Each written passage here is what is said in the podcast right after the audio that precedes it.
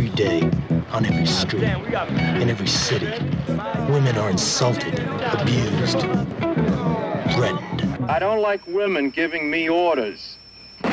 Nowy rok, nowe my, nowe wyzwanie. 2023 ogłaszamy rokiem zemsty. Marta i Bogusia zapraszamy na podcastową przygodę z kinem Rape and Revenge. Oglądamy, dyskutujemy bez tabu. Kobiety eksploatacji. W każdą czwartą środę miesiąca. Tylko w konglomeracie podcastowym.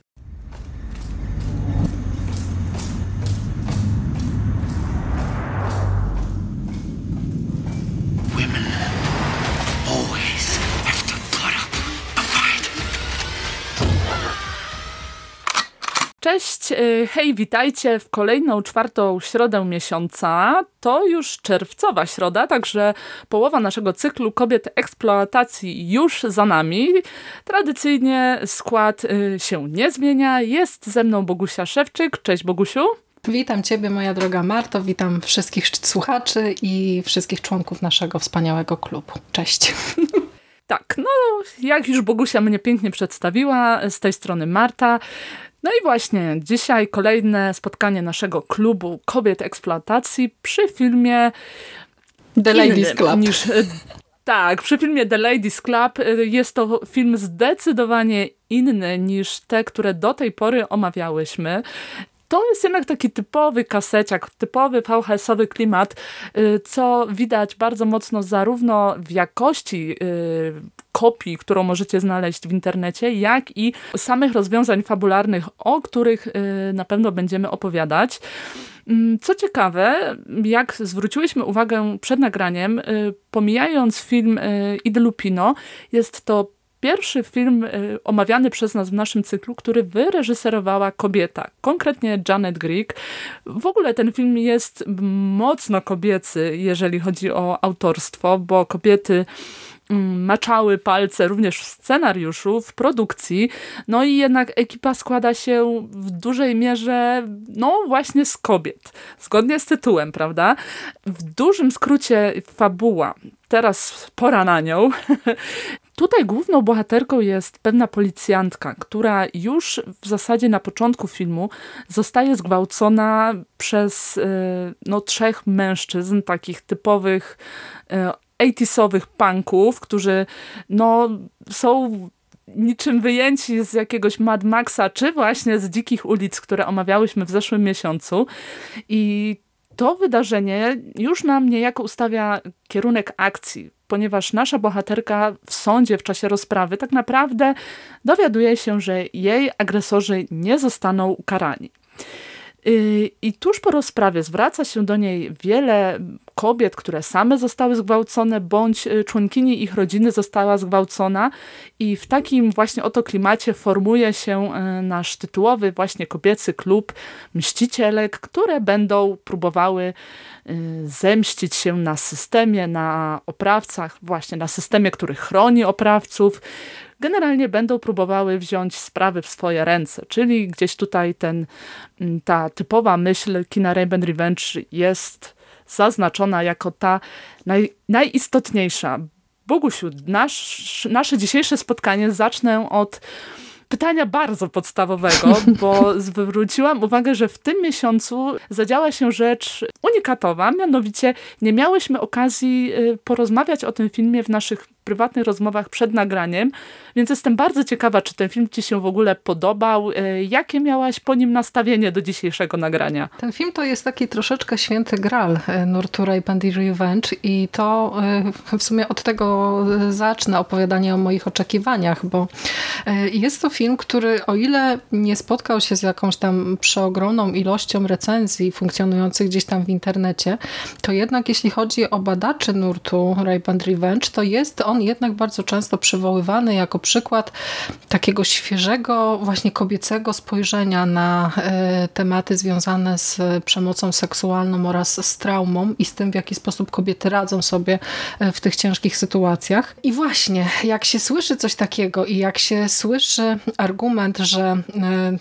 jedna z najwspanialszych badaczek nurtu Rape and Revenge, Aleksandra Heller-Nicholas mówi o filmie The Ladies Club, że jest to naprawdę jeden z jej ulubionych po prostu top top 5 na pewno, jeśli nie wyżej, no to ktoś zainteresowany tematem już sobie uruchamia w głowie jakieś właśnie może oczekiwań związanych z tym, jaki ten film będzie przełomowy, wyjątkowy, nietypowy, ważny.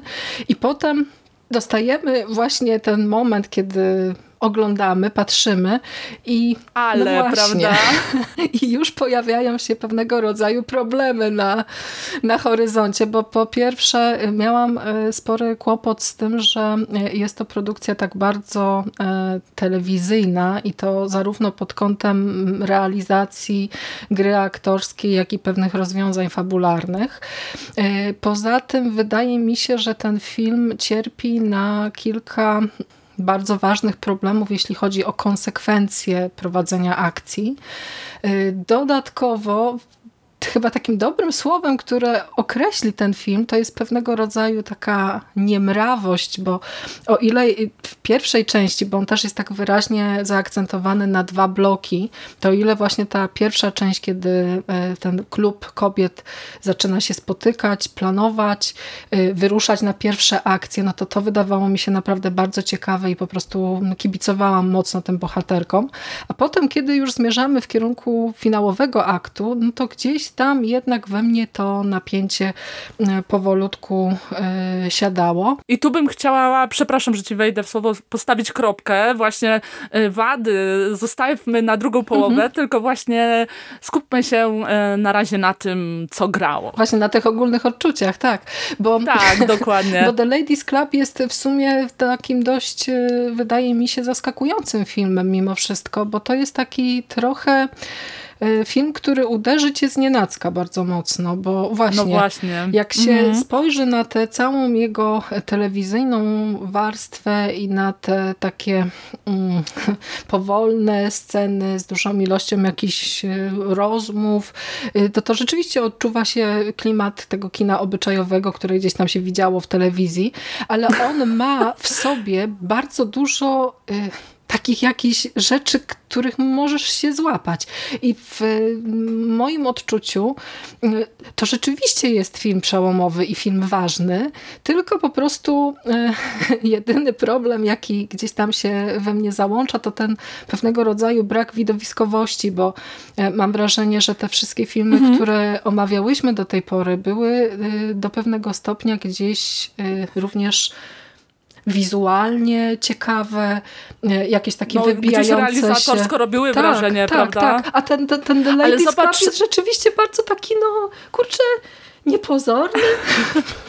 Ale słuchaj, zobacz, jak to też wiele mówi o nas jako odbiorcach, prawda? Że gdzieś mamy pewne już wdrukowane oczekiwania, mhm. że kino Rape Revenge y, będzie nas, wiesz, łoić po głowie i w ogóle, wiesz, będzie, będą fajerwerki, będzie akcja zapieprzeć jak szalona, a gdzieś tutaj pojawia się takie skonfundowanie. Nie mówię, że to, co mówisz, że nie masz racji w tym, co mówisz, prawda? Bo rzeczywiście tak jest, że y, te filmy, które omówiłyśmy do tej pory, no, no realizator, realizatorsko tak, tak. tak, były na wysokim poziomie.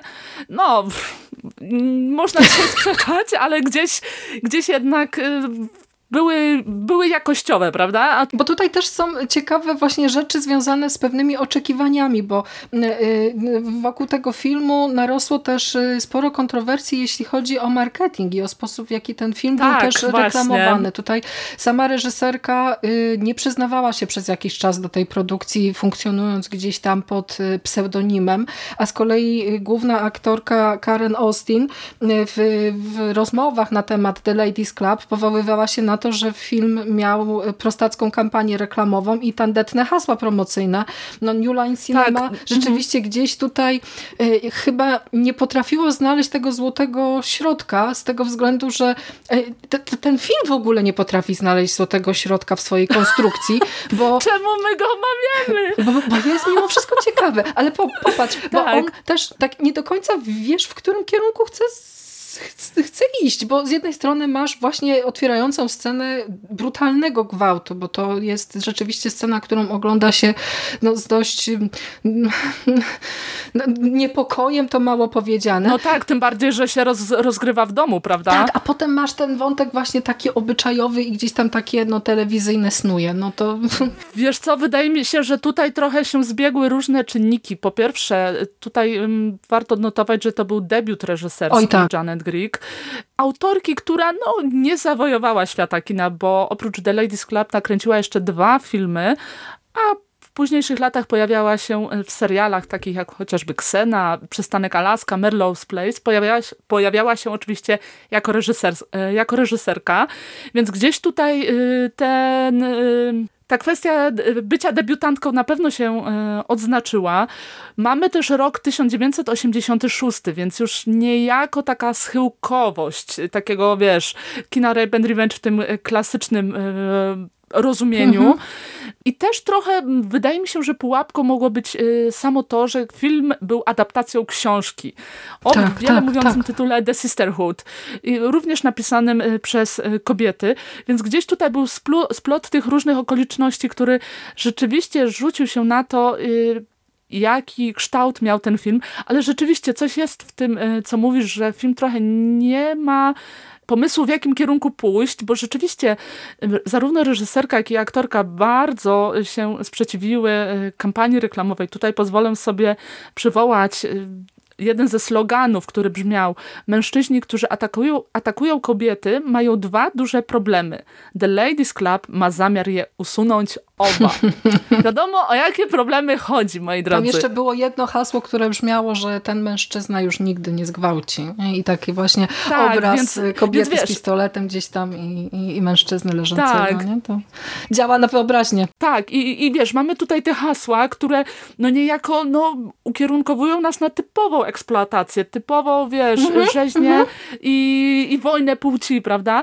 A gdy mhm. się zagłębiamy coraz bardziej w ten film, to widzimy, że jednak y, ambicje reżyserki były dużo większe. Reżyserka jednak chciała wyjść poza tą ramę kina Rape Revenge i po części jej się to udało, bo jednak The Ladies Club bardzo mocno czuć kobiecą rękę, e, ręką, co na pewno jest odświeżające na, wiesz, gruncie nurtu, mimo tych pomniejszych wad. Właśnie, ja bym się chciała na sekundę skupić na postaci y, reżyserki, bo też wydaje mi się to bardzo y, ciekawe w kontekście w ogóle tego kobiecego kina.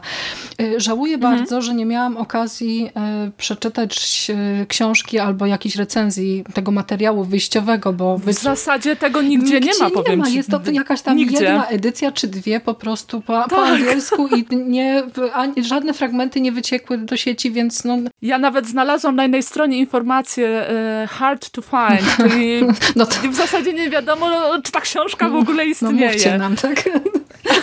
ty, ty, tyle to i wiemy, bo wydaje mi się, że też, e, tak jak słusznie zauważyłaś, jakiś spory problem może być istotnie w tym materiale źródłowym.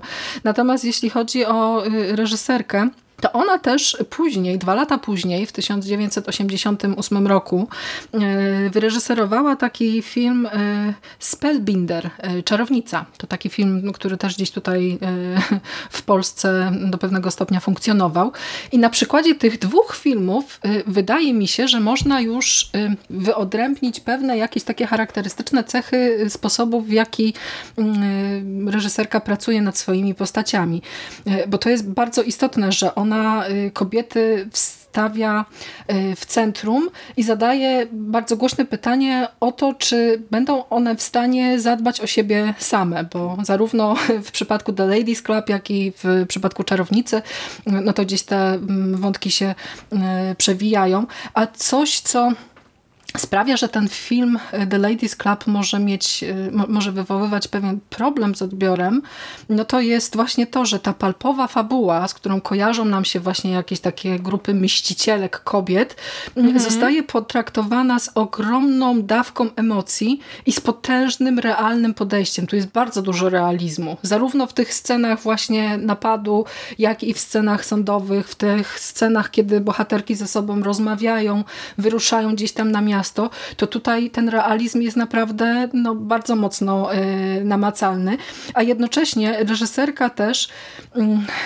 jest ciekawą postacią, bo obala, ale też i podtrzymuje stereotypy kobiety jako reżyserki, bo tworzy historię kobiet, ale też jej bohaterki, bohaterki nie są tak bardzo wyidealizowane, bo czasami jak się trafia na filmy Ale to wyreżyserowane przez kobiety, no to wiesz, masz tam y, y, kobiety, które wyglądają świetnie, są takie przebojowe, badasuwy i co tylko. Mhm. Natomiast siłą The Ladies Club jest to, że tutaj mamy zwykłe, normalne, codzienne kobiety. Takie, tak. no, takie wiesz, moja sąsiadka na przykład. A jednocześnie no. super jest też to, że one, y, reżyserka nie zakłada, że kobiety są nieomylne.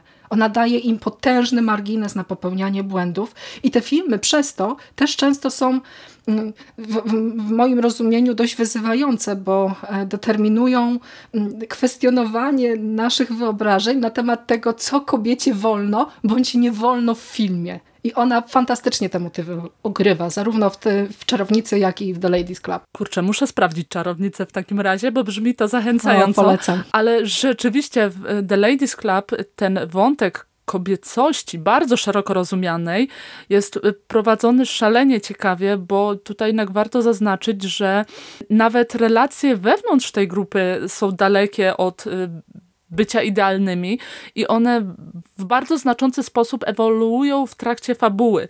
Tutaj będziemy zmierzać e, w trakcie naszej rozmowy do tego, jak ewoluują, ale rzeczywiście tak jak mówiłaś, ich emocje, ich przeżycia są tutaj nadrzędne. Mhm. I wydaje mi się, że to rzeczywiście jest wartość tego filmu, bo Jasne, tutaj możemy mówić, że kurczę, no film nie jest widowiskowy, że ta przemoc jednak y, gdzieś jest w sferze niedopowiedzeń.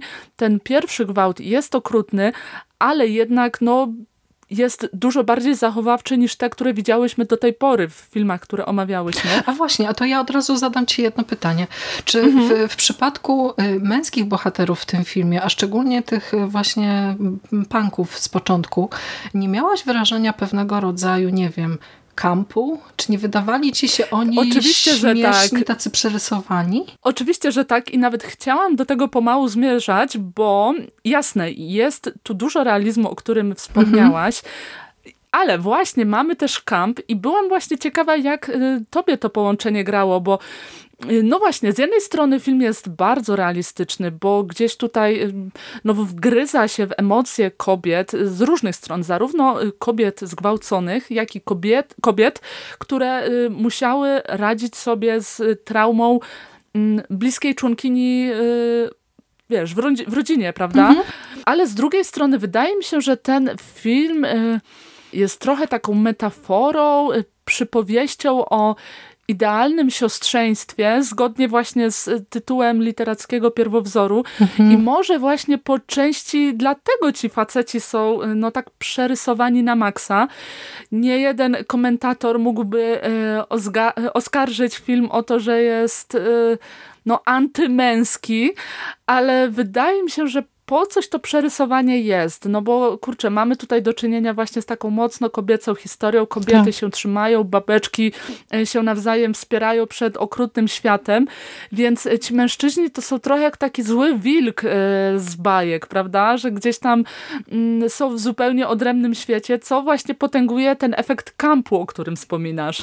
Tak, ten męski świat jest naprawdę bardzo brzydki i taki brutalny, a ja też bardzo mocno zaskoczyłam zaskoczyło mnie to, że nawet ci mężczyźni, którzy wydają się pozornie mm, dobrymi facetami, czyli e, mąż e, mąż jednej z, z dziewczyn, z członkiń klubu, Lucy, no i ten kolega Joan z pracy, policjant, no to oni są właśnie przykładem takich no dobrych facetów, good guyów, good trochę, ale no. jednak ob, ob, obydwaj dostają po prostu sceny też dość mocne właśnie, bo to też dużo ważnych rzeczy jest powiedzianych w tym filmie, mało jest pokazanych, mhm. dużo jest powiedzianych, trzeba rzeczywiście skupiać się na e, sposobie, w jaki bohaterowie rozmawiają i co mówią w danej, w danej chwili. I to, że to jest film kobiecy, to to właśnie tak bardzo mocno czuć w tej sferze rozkminiania i wyłapywania jakichś y, intencji poukrywanych w tym, co mężczyźni mówią, bo dostajemy tutaj na przykład taką rozmowę pomiędzy Joan a jej kolegą, partnerem, który mówi, że no nie, nie może znieść tego, że została pobita. To tak jakby, tak jakby ten gwałt po prostu, który jest no, przepotworny, nie miał znaczenia albo był gdzieś tam Tak, i zobacz w ogóle jak w tej, hmm? tak, i jak w tej scenie facet z gwałtu robi... Yy swoją sprawę mhm. trochę, nie? Że tak. o, wiesz, że to nic jej emocje, jej uczucia, ważne jest to, że on sobie nie może e, z tym poradzić, więc mhm. to jest mhm. też trochę takie podkreślanie takich e, dobrych intencji, którymi piekło jest wybrukowane, więc to też jest moim zdaniem mm, dowód na taką przenikliwość mimo wszystko reżyserki, która e, zwraca uwagę nie tylko na samą traumę gwałtu jako okrutnego doświadczenia, ale też takie systemowe rzeczy, na które na co dzień w zasadzie nieraz nie, w ogóle nie zwracamy uwagi. A z kolei mąż Lucy właśnie też yy, facet, który no, w momencie, kiedy żona jest w domu, opiekuje się yy, dziećmi, tam gdzieś dba o, yy, o to, żeby facet miał obiad, no to, to wtedy jest wszystko spoko. A jak tylko zaczynają się jakieś problemy, to on po prostu w stosunku do niej wytacza takie ciężkie działa pod tytułem, że no, jeśli będziesz się dalej zajmowała tą działalnością, to zabiorę ci dzieci, nie? zabiorę ci dziewczynki. No potworne to jest. Gdzieś tam w tym męskim świecie The Ladies Club jednak kryje się bardzo mało zrozumienia kobiecych emocji, bo to, że pojawiają się przerysowani gwałciciele, jakieś takie właśnie obleśne typy, które tylko po prostu czają się w krzakach, żeby gdzieś tam kobietę zaatakować i się oblizują mm, tak właśnie lub, lubieżnie na, na, po, podczas jakichś właśnie tam dziwnych, y, dziwnych akcji, no to to jest jakby jedna sfera. Natomiast to też jest y, właśnie ciekawe pytanie postawione na temat tej y, kobiecego postrzegania emocji i kobiecego postrzegania intencji. Y, I wydaje mi się, że to udało się gdzieś tam reżyserce też bardzo fajnie ograć. A jak to jest z tym humorem i z kampem? Ja trochę celowo postawiłam to pytanie, żeby mhm. już podprowadzić troszeczkę pod, pod to, co dzieje się i czym właściwie The Ladies Club się zajmuje. No właśnie, bo trochę tak krążymy do dookoła, tak. prawda? Ale to, to mam w pamięci. Bo y, dziewczyny dopuszczają się sprawiedliwości właśnie na własną rękę, pewnego rodzaju brutalnych samosądów, które polegają na tym, że e, zwabiają e, i kastrują dosłownie w sensie medycznym mm, tych wszystkich właśnie mężczyzn, którzy dopuścili się gdzieś tam e, seksualnej przemocy. I coś, co e, też wydaje mi się mocno kampowe i do pewnego stopnia gdzieś e, sprawiło, że ja ten film emocjonalnie ten film gdzieś mi się tam rozjechał, były właśnie te sceny z kastracją. Bo ja się nie spodziewałam, że z powodu pewnego rodzaju nieporadności, która jest tak właśnie bardzo prawdopodobna w danej sytuacji, to ja będę tę scenę odbierała po prostu tak... Yy, na, na, zasadzie takich zabawnych scenek rodzajowych. To, to dziwne jest, bo szczególnie tam dostajemy taki teledyskowy montaż na przykład, nie? jak one gdzieś tam chodzą, tu jakiegoś faceta po prostu ciągną na noszach, tam im ktoś wypada z samochodu, tutaj... Taka komedia pomyłek, taka, taka właśnie, takie trochę ala slapstick. Wcześniej jeszcze mamy właśnie scenę w kręgielni, kiedy one już jednego gościa tam pierwszego, mm, że tak powiem, się z nim obrobiły i odstawiają na miasto i, i on wchodzi do łazienki i zaczyna tam w pewnym momencie momencie wrzeszczeć. To mi się wydało, wydało tak bardzo śmieszne i było to też do pewnego stopnia ja się poczułam strasznie nieswojo i zaskoczona też tym faktem, w jaki sposób zareagowałam, bo przy takim etycznym, moralnym do, do dylemacie, który się załącza w tym filmie, to to, że ja się mhm. śmiałam, to wydawało mi się gdzieś no, nie do końca właściwe, to po pierwsze. A po drugie, Rape and Revenge jest gatunkiem, który zmierza ku katarzis, zmierza ku y, pewnemu mhm. oczyszczeniu. A to, to jest w ogóle inny właśnie, temat. A tutaj mhm. poprzez pewnego rodzaju metodyczność, właśnie nieporadność i cały ten stres, y, który towarzyszy wszystkim tym aktom, to ja tego oczyszczenia nie poczułam. Kurczę, wyciągasz mi z głowy wszystkie myśli. Kurde, możemy już kończyć nagranie, wszystko zostało powiedziane. Nie, nie, jeszcze nie. Jeszcze mamy dużo do powiedzenia. Ale no moi drodzy, tak to jest, jak czytamy sobie w myślach. Y, wiesz co, właśnie dlatego podkreśliłam y, wcześniej, że dla mnie ten film jest trochę taką metaforą mm, idealnego siostrzeństwa, bo niby mamy ten realizm, a z drugiej strony, gdy przyglądniemy się takim e, pojedynczym e, niteczkom fabularnym, no to dostrzeżemy no, totalny bezsens tego filmu, bo e, jednak no, wiele rzeczy jest typowo głupawych, dlatego tutaj trzeba wziąć nawias, wziąć je w nawias i jednak zdawać sobie sprawę, że chyba nie to było zamierzeniem reżyserki, aby gdzieś ten film kręcić y, jako, wiesz, zero-jedynkowy zero-jedynkowe idealne odwzorowanie Mm, rzeczywistości. No właśnie, wiesz, ja się nawet właśnie... zastanawiałam, jak to było, mhm. czy, czy to ten humor, który wynika właśnie w tych niektórych sytuacjach, na ile to było zamierzone, a na ile jej to wyszło tak, no tak. przypadkowo no tak. z powodu powiedzmy braku umiejętności albo z powodu planowania danej sceny na zasadzie hej, zrobimy to tak, będzie wyglądało super, a jak już to nie wygląda super, tylko tak właśnie no, gdzieś nieporadnie. Że tutaj chyba Wydaje mi się, że reżyserce bardziej chodziło o to, aby gdzieś podkreślić nie tyle realizm y, sytuacji, mhm. co właśnie tą y, emocjonalną więź między kobietami, że gdzieś tam, bo tutaj trzeba zaznaczyć, że to są kobiety w ogóle ze sobą niezwiązane, kobiety z różnych stron kraju i gdzieś pewnie o to chodziło y, reżyserce, żeby podkreślić, że mimo, że się różnimy, pochodzimy z różnych środowisk, to gdzieś łączy nas jako kobiety wspólne doświadczenie wspólne obawy, że takiego, wiesz, oblecha spotkamy na swojej drodze. Natomiast jeżeli chodzi o samą zemstę jako taką, mhm. y mówisz, że y, na ciebie zadziałała w ten sposób, że gdzieś tam nie do końca potrafiłaś się wgryźć y, w to emocjonalnie. Y, powiem ci, że ja odebrałam ją trochę na takiej zasadzie próby naprawy systemu, bo tutaj właśnie warto podkreślić to, że Y, kobiety w tym filmie zachowują się trochę inaczej niż typowe mścicielki y, z, wiesz, z typowych filmów Rape and Revenge, bo ich zemsta jest mocno sprzężona właśnie z działaniem systemowym. Mhm. Nasza główna bohaterka jest policjantką, więc y, dostęp do danych na temat gwałcicieli ma niejako z urzędu. I nikt jej nie zauważył na komisariacie, tak. żeby wychodzić z wielką torbą pełną teczek. No dobra. O, detale. Y, tutaj też y, podkreślmy, że bohaterki kastrują wyłącznie seryjnych gwałcicieli. Tutaj nawet pada y, jakieś takie określenie, że może zdarzyć się każdemu mężczyźnie fałszywe oskarżenie o gwałt? Jakoś, mhm. jakoś tak to bohaterka jednoraz, ujmuje. Jednorazowy napad to jeszcze nie tak. jest e, seryjność. Tak.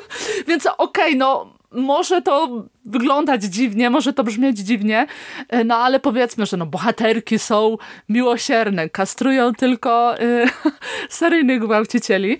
W każdym razie gdzieś, gdzieś ja trochę tą ich zemstę odbierałam na zasadzie takiej, że kobiety muszą naprawić y, błędy systemowe, aby ten system niejako uleczyć, więc trochę tak to czytałam, że, że bohaterki mają nadzieję na to, że, że ten system da się naprawić, nie wiem, to czysto subiektywne odczucie. Ale co ciekawe, w trakcie fabuły pojawiają się właśnie sygnały, że gdzieś tam ta opinia zostaje do pewnego stopnia rewidowana, bo y, a to pan speaker w telewizji mówi, że no tutaj kolejny atak y, anonimowych mścicielek i że zaczęto właśnie rozmawiać na temat tego, jak daną sytuację y, naprawić, a to w gazecie gdzieś tam też pojawia się nagłówek, że no tu trzeba się przyjrzeć prawu, bo jednak no te 2% mężczyzn skazanych skazanych i wsadzonych do więzienia mm, z potwierdzonym po prostu aktem przemocy seksualnej wobec kobiet, no to jest jednak rzeczywiście mały odsetek.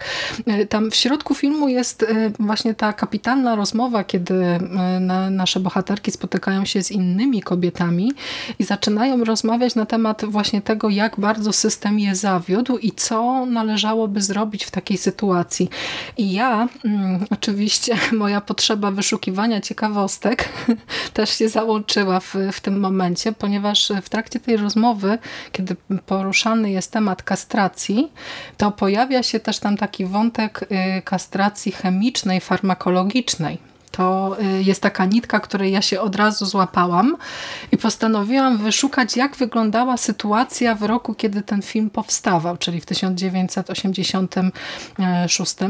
I okazuje się, że wtedy i teraz zresztą też w niektórych e, sytuacjach, jeśli chodzi o przestępczość na tle seksualnym, no to e, farmakologiczna, chemiczna kastracja przestępców jest e, dopuszczalna.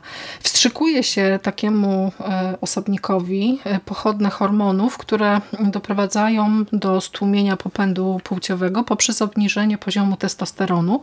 I co ciekawe, te zabiegi nie powodują trwałych fizycznych zmian.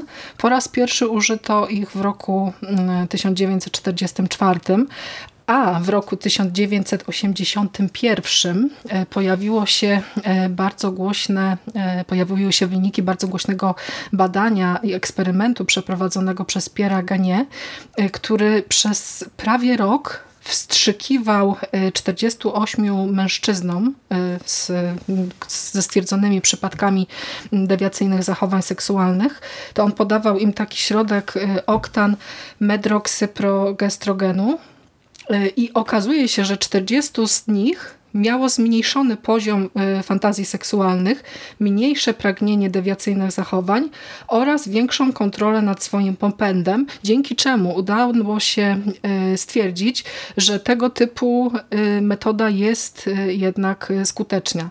Ta kastracja chemiczna w połączeniu z terapią poznawczo-behawioralną jest stosowana nadal w niektórych stanach USA również.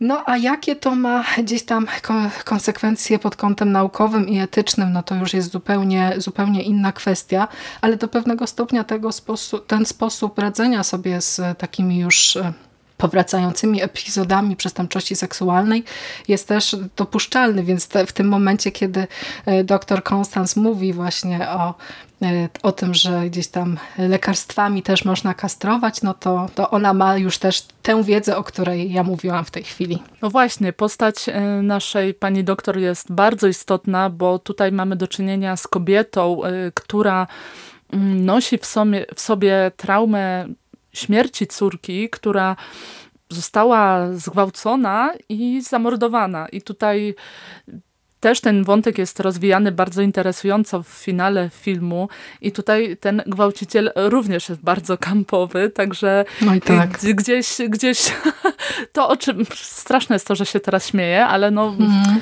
no takie gdzieś ten film wzbudza przeróżne emocje i ten wątek wydał mi się szalenie e, istotny, bo tutaj też się pojawia taka dyskusja na temat samego charakteru traumy.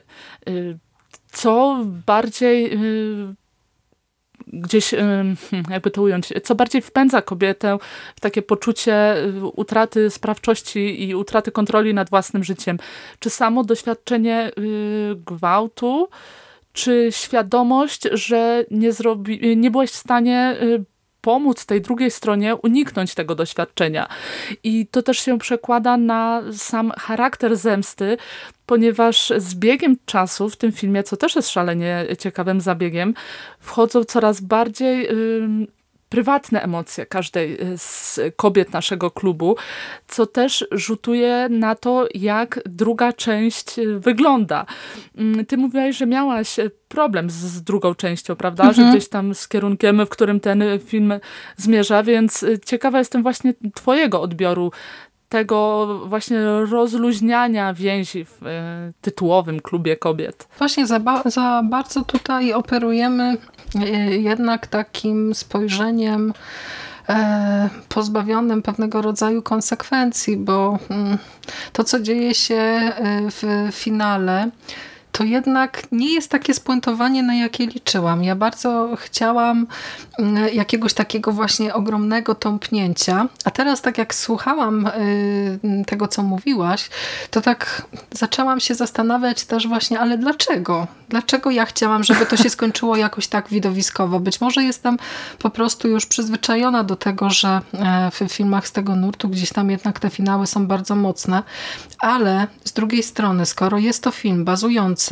na jakichś takich właśnie osobistych bardzo nutach i na takim przywoływanym przeze mnie realizmie, no to, to do pewnego stopnia to zakończenie jest chyba jednak dopuszczalne i powinno mi się wydać trafione, ale teraz też y, drugie pytanie mi się nasuwa. Czy, y, czy takie konkretne spuentowanie y, filmu stanowi odpowiedź na pytanie o istotę tych samosądów? No bo tu też one robią to z jakiegoś powodu, prawda? I ja bym chciała wiedzieć, na ile czują się spełnione, jak bardzo to brzydko i niewygodnie zabrzmi i czy y, rzeczywiście branie sprawiedliwości we własne ręce ma sens w takim znaczeniu. Wolałabym już jakby na przykład zostały złapane przez policję, bo wtedy bym przynajmniej wiedziała, że no tak, jest jednak jakieś prawo, coś obowiązuje i no na, o ile nawet napastnicy mają prawa, no to tutaj niektóre rzeczy po prostu nie mogą być rozgrywane na takiej zasadzie, że no tak, tak robimy. Więc jednak nie wolno. Nie wolno. Więc jednak stąd mi się biorą też te wątpliwości i, i tak też nie do końca akceptuję to, co stało się z panią doktor y, w, w finale, bo ona mhm. mi się wydawała od samego początku filmu właśnie te, tą osobą taką najbardziej metodyczną, najbardziej poukładaną, taką, która... Tak twardo stąpającą tak, po ziemi, właśnie prawda? taka no, myślicielka, nie? I w momencie, kiedy dochodzi do tego, co się tam wydarza w finale, no to aż tak bardzo mi to do niej nie, nie pasowało. Hmm. Wydaje mi się, że tutaj y, wychodzi, y, wychodzą dwie podstawowe kwestie. Po pierwsze, to czy mm, każdy, y, każdy film Reben Revenge powinien przynosić katarzis. To jest oczywiście kwestia zupełnie indywidualna.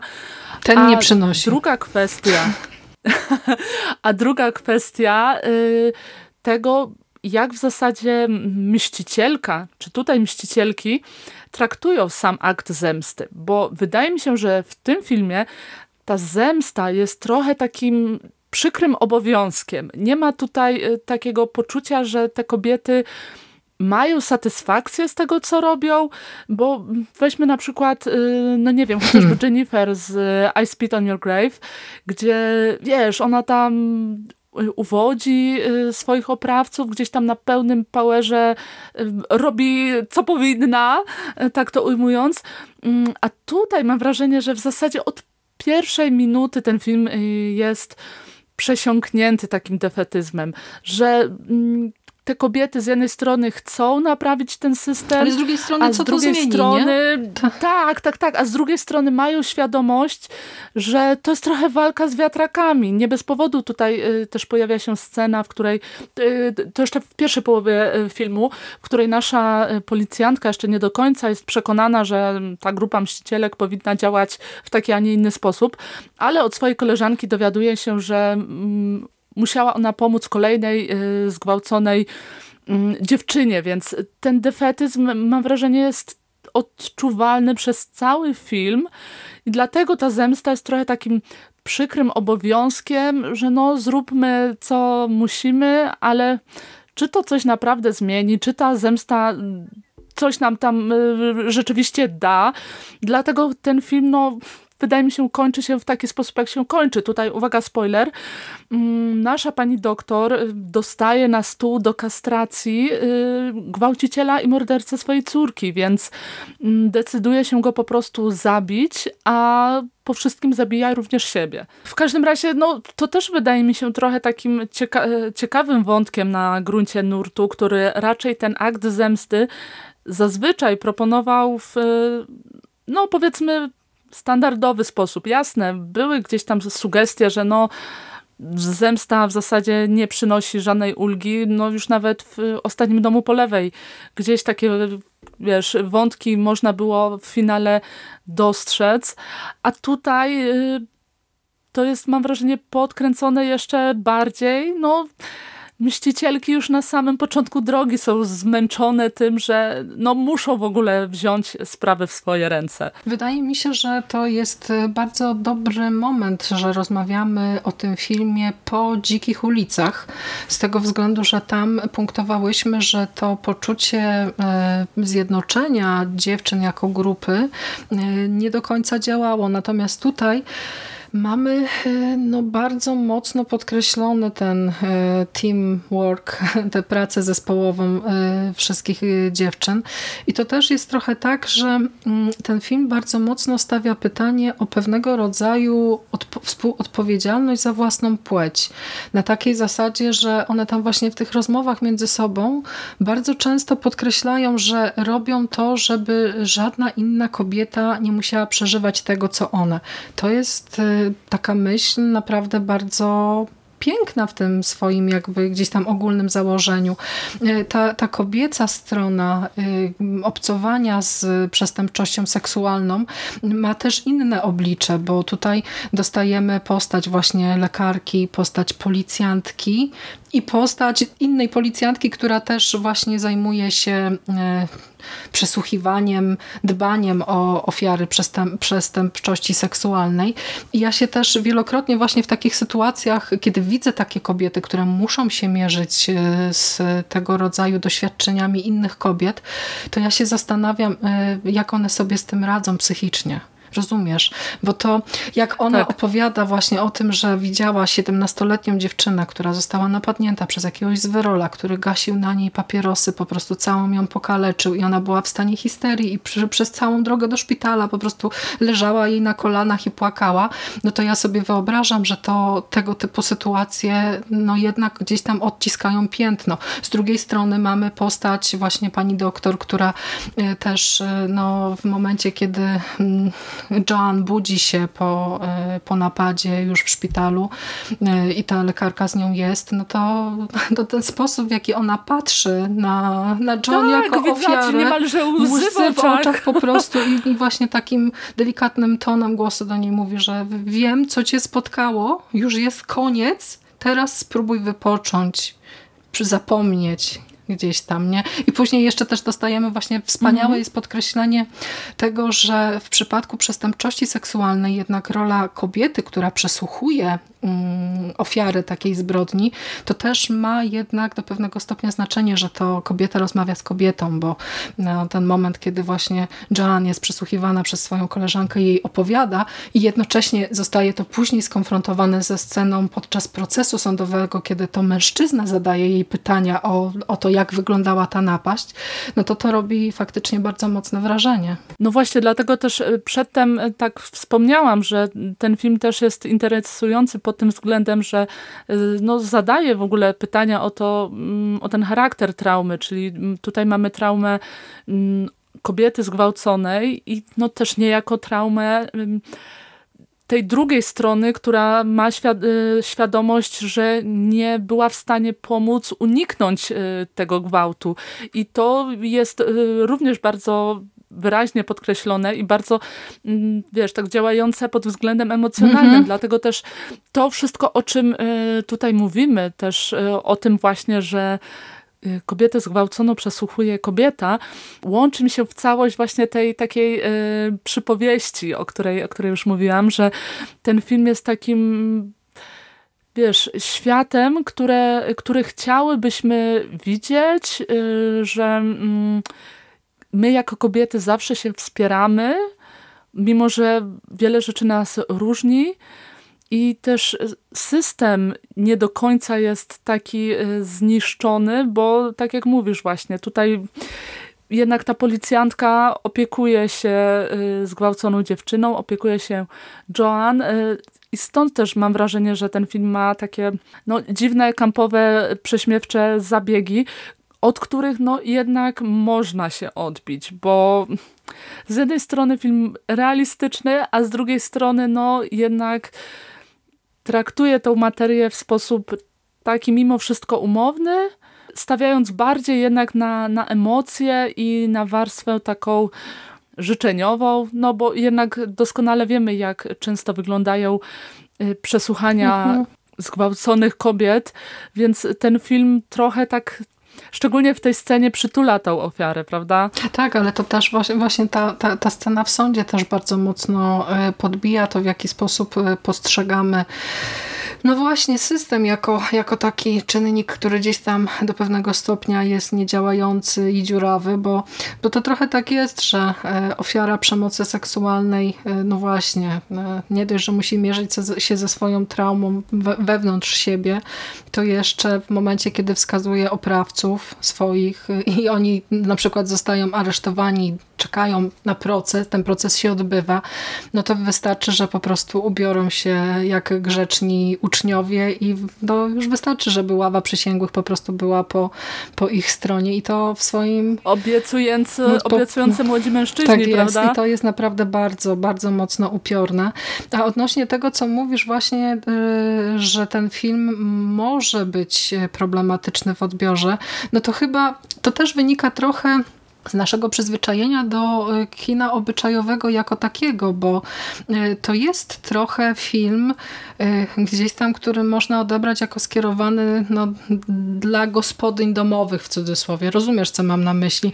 Tak, jest tutaj trochę tego dydaktyzmu. Bo samo na przykład założenie wyjściowe, czyli ten The Ladies Club, no to ja miałam bardzo mocno skojarzenia z klubem czytelniczym. klub książki. Tak, klub książki, gdzie się po prostu panie spotykają przy, przy jakimś tam winie i, i, i dyskutują. Ale nie? trochę tak jest. Przecież nawet to pierwsze spotkanie e, kobiet y, wiesz, z wyglądu stateczne panie domu mm -hmm. w eleganckim salonie, to gdzieś, gdzieś taka y, nić łącząca te dwa skojarzenia jak najbardziej jest. Ale z drugiej strony to też może do pewnego stopnia odrzucać odbiorcę właśnie w momencie, kiedy e, wyobrażasz sobie, że zobaczysz film obyczajowy, a tutaj dostajesz na klatę no, te, te no, sceny no, bardzo mocne, bo tam też jeszcze wcześniej przecież mamy atak na, na siostrę i mamy na siostrę jednej z bohaterek i mamy też właśnie jakieś tam zdjęcia z wizji lokalnej yy, zabitej córki pani doktor, więc no to wszystko robi naprawdę piorunujące wrażenie.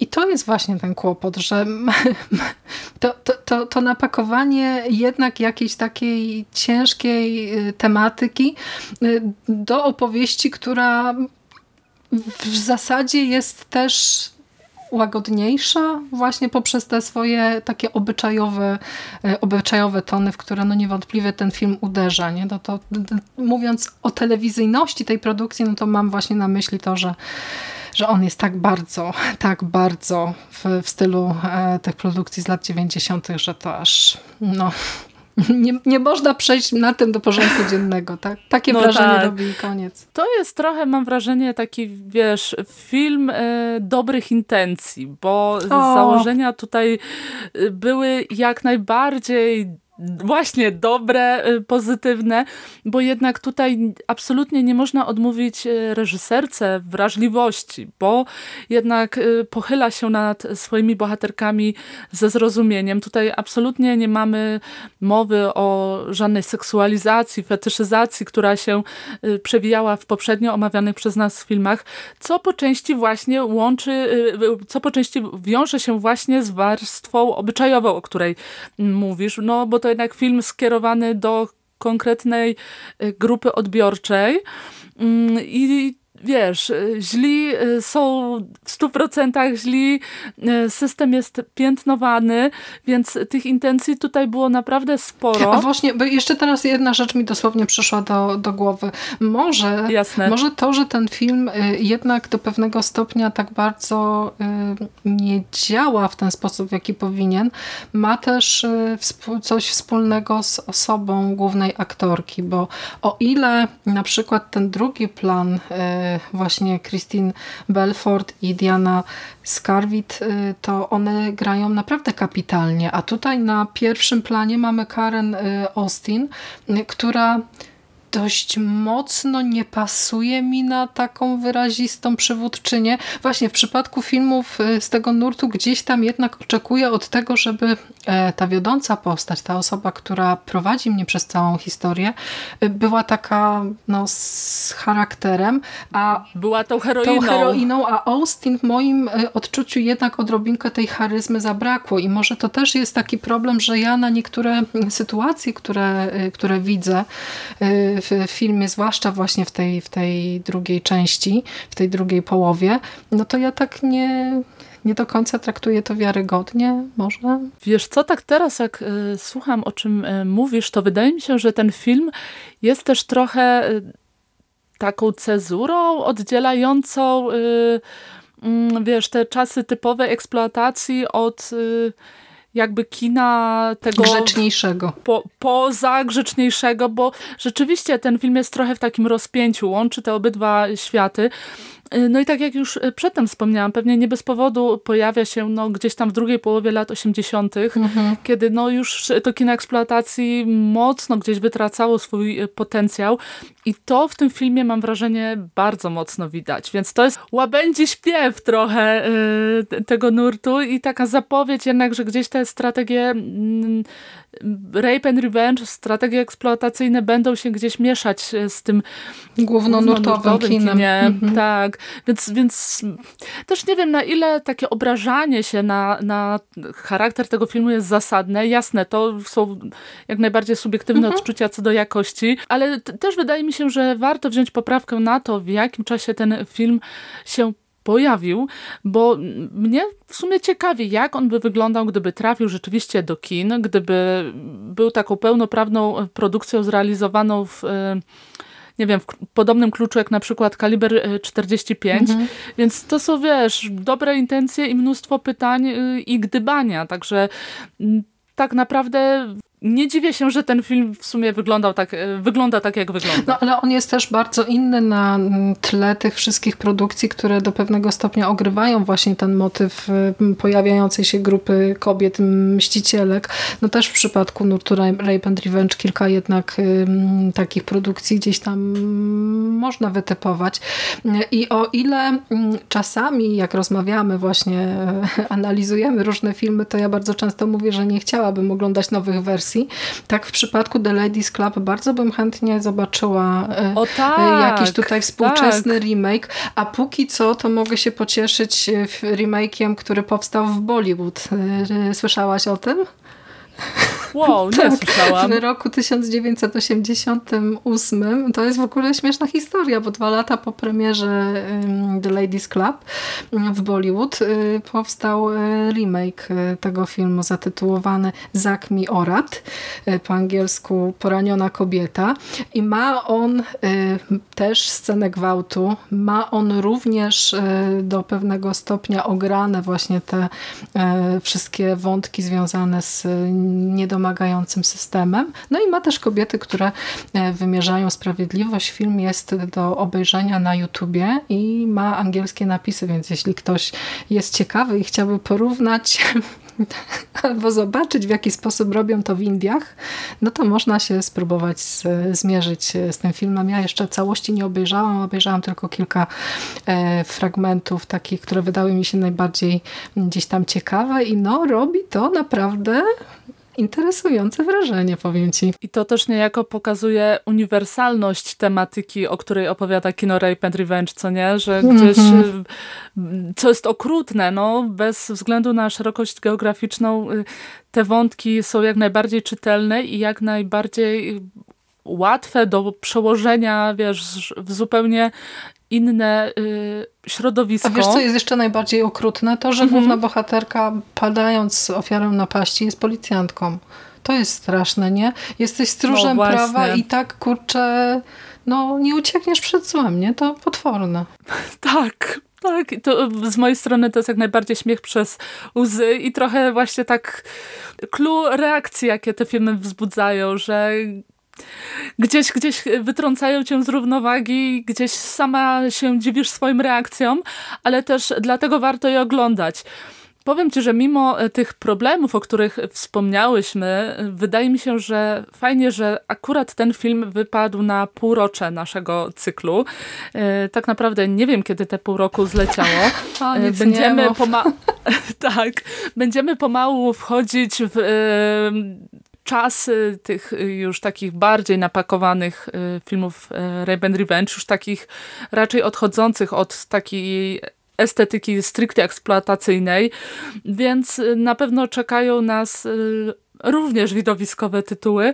I wydaje mi się, że to też jest trochę taki film dobry na zamknięcie tej, y, wiesz, pierwszej epoki. Nie wiem, jak, jak ty to odbierasz. No on też trochę pokazuje, że do pewnego stopnia gdzieś tam jest potencjał, ale też formuła się troszeczkę zaczęła wyczerpywać. Po te lata 80. to też przecież był taki czas jakichś e, właśnie wielkich heroin, dużej ilości e, akcji, która była napakowana w te filmy. Nie? A tutaj dostajemy mm, coś, co chciałoby bardzo być filmem napakowanym akcją, ale jednak bliżej mu mimo wszystko do tego psychologicznego dramatu. Nie? I to też e, to jest ciekawa furtka, z której można przechodząc przez którą można zobaczyć, jak ten gatunek rozwijał się później, no bo kino też się zmieniało, tak. nie? Też dostawaliśmy mm, całą masę rzeczy, które wcześniej były niedopuszczalne albo których się nie spodziewaliśmy zobaczyć na ekranie, także ja powiem Ci, że e, no, jestem naprawdę bardzo ciekawa, jakie inne e, miejsca odwiedzimy już wkrótce przez kolejne 6 miesięcy, bo to... I nawet tak sobie ostatnio też pomyślałam, e, że, że już czerwiec i tak mi się zrobiło smutno, bo przyszło mi do głowy, że już niedługo koniec i nie omówimy tych wszystkich super filmów, które byśmy tak, chciały.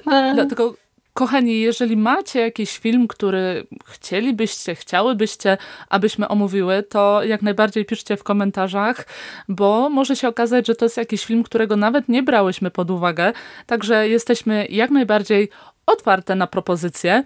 A ja Ci, Bogusiu, dziękuję za dzisiejsze spotkanie. Mam nadzieję, że y, mimo wszystko nie żałujesz seansu, bo przyznam się, że był to film wybrany przeze mnie do naszego cyklu. Nie, absolutnie nie żałuję. I tak od dłuższego czasu chciałam go obejrzeć właśnie z powodu tych wszystkich dobrych informacji, które gdzieś tam na jego temat krążyły. Także jestem Ci bardzo wdzięczna, że mnie przekonałaś, że nam się udało zebrać i porozmawiać. Jak zawsze było super. Dziękuję. Ja również. Także moi drodzy, macie ochotę y, sprawdzić się z kinem Rape and Revenge zupełnie innym, to myślę, że y, The Ladies Club y, będzie dobrym tytułem i też może to być całkiem niezły tytuł na rozpoczęcie w ogóle przygody z kinem Rape and Bo jest delikatny. Tak, tak, że Jednak. jest delikatny, a, zara tak, a zarazem gdzieś y, podsyła takie tropy typowe dla tego kina, więc mm. jeżeli słucha nas ktoś, kto jeszcze się nie odważył obejrzeć żadnego z omawianych przez nas filmów, to The Ladies Club myślę, że można polecić. Także Polecamy. jeszcze raz dziękuję i do usłyszenia już za miesiąc. Pa! Dziękuję, uściski. Pa, pa.